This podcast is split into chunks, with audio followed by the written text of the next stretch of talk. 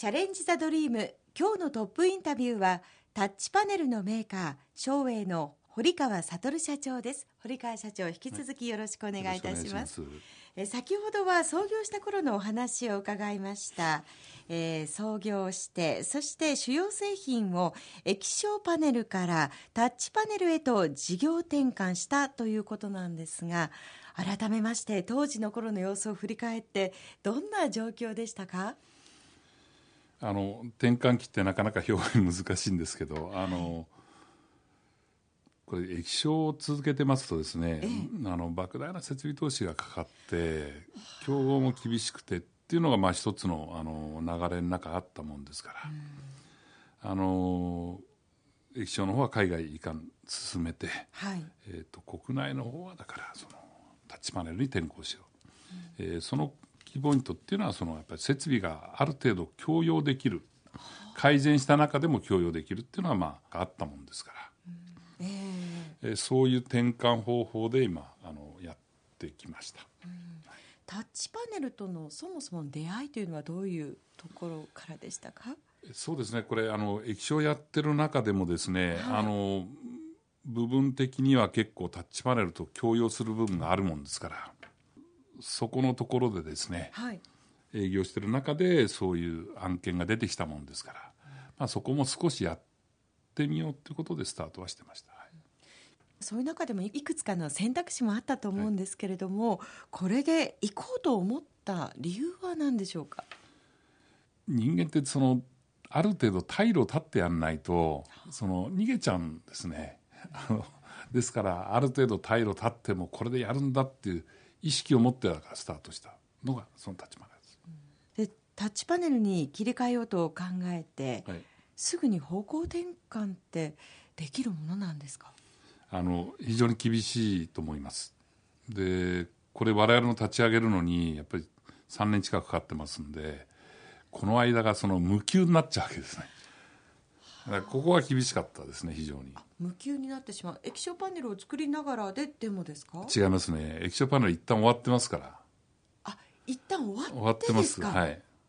終わってますからその次のタッチパネルに切り替え設備があの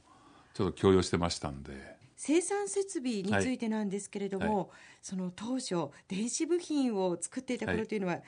社長実家の納屋で始められたんですよね。でその後、えー、液晶パネルをお作りになった時というのはやっぱり工場またどこかに作られたんですか、作りましたね。はい、あのそれは、ええ、伊勢崎東地区っていうんですけどそこへあの約1000坪の土地を取得しまして、はい、建物建って。でそしてさらにはこうタッチパネルへとこう移行していきますけれども、はい、そのあたりというのはいかがですか？あの取引先の会社がその海外移管するということで液晶のラインのライン設備全部ですね譲ってもらって、はい、我々がアレンジして独自のラインを作り上げた。えーと、もともとあったその工場に、はい、そのラインを持ち込んできたそうです。ということですか、はい。はい、で簡単にアレンジできるものですか？いやあの試行錯誤でやっぱり皆さんの H 利用してやっぱりやっていましたね。どんなところが一番大変でした？あの薄いガラスなもんですからあのちょっとお湯で洗ったりするとこう曲がっちゃうんですね。薄いってちなみにどのくらいなんですか？コンマ2ですかね。コンマ2、はい、ちょっと名刺の厚さよりもちょっと厚いかなっていう。それを約300と400角ぐらいのガラスに全部加工していくんですけど、はい、あのそこは非常に苦労しましたね。そこを修正したりっていうそのラインのアレンジっていうのはやっぱり社内で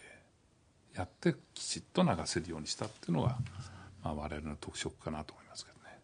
その期間っていうのが今になってみれば3年ですけれども先の見えない数年ということですよね。そうですね。あのまだ採用もほぼ決まってなかったんで。その期間というのはどのようなことを考えて軸に進めてきたんですか？これでやるんだっていうことだけです。ただ、えー、こう社員の方から不安の声とか。あもちろんありましたねそういう時に社長はどういう態度で接してこられたんですか？あのねこれで行くんだっていうことをただ一言ですよ。もうあのそういう意気込みがあったんで結構皆さんあのついてきてくれたんだついてきてくれたと思いますね。この当時というのは従業員は何人ぐらいいらしたんですか？えっと60人か70人ぐらいいたと思うんですけど。はい。670人の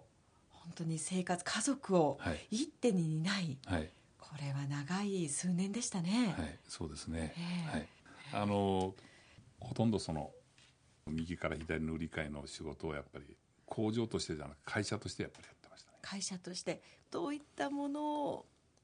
なさっていたんですか？えっ、とですね、あの商社まがいのことを結構やってたんですね。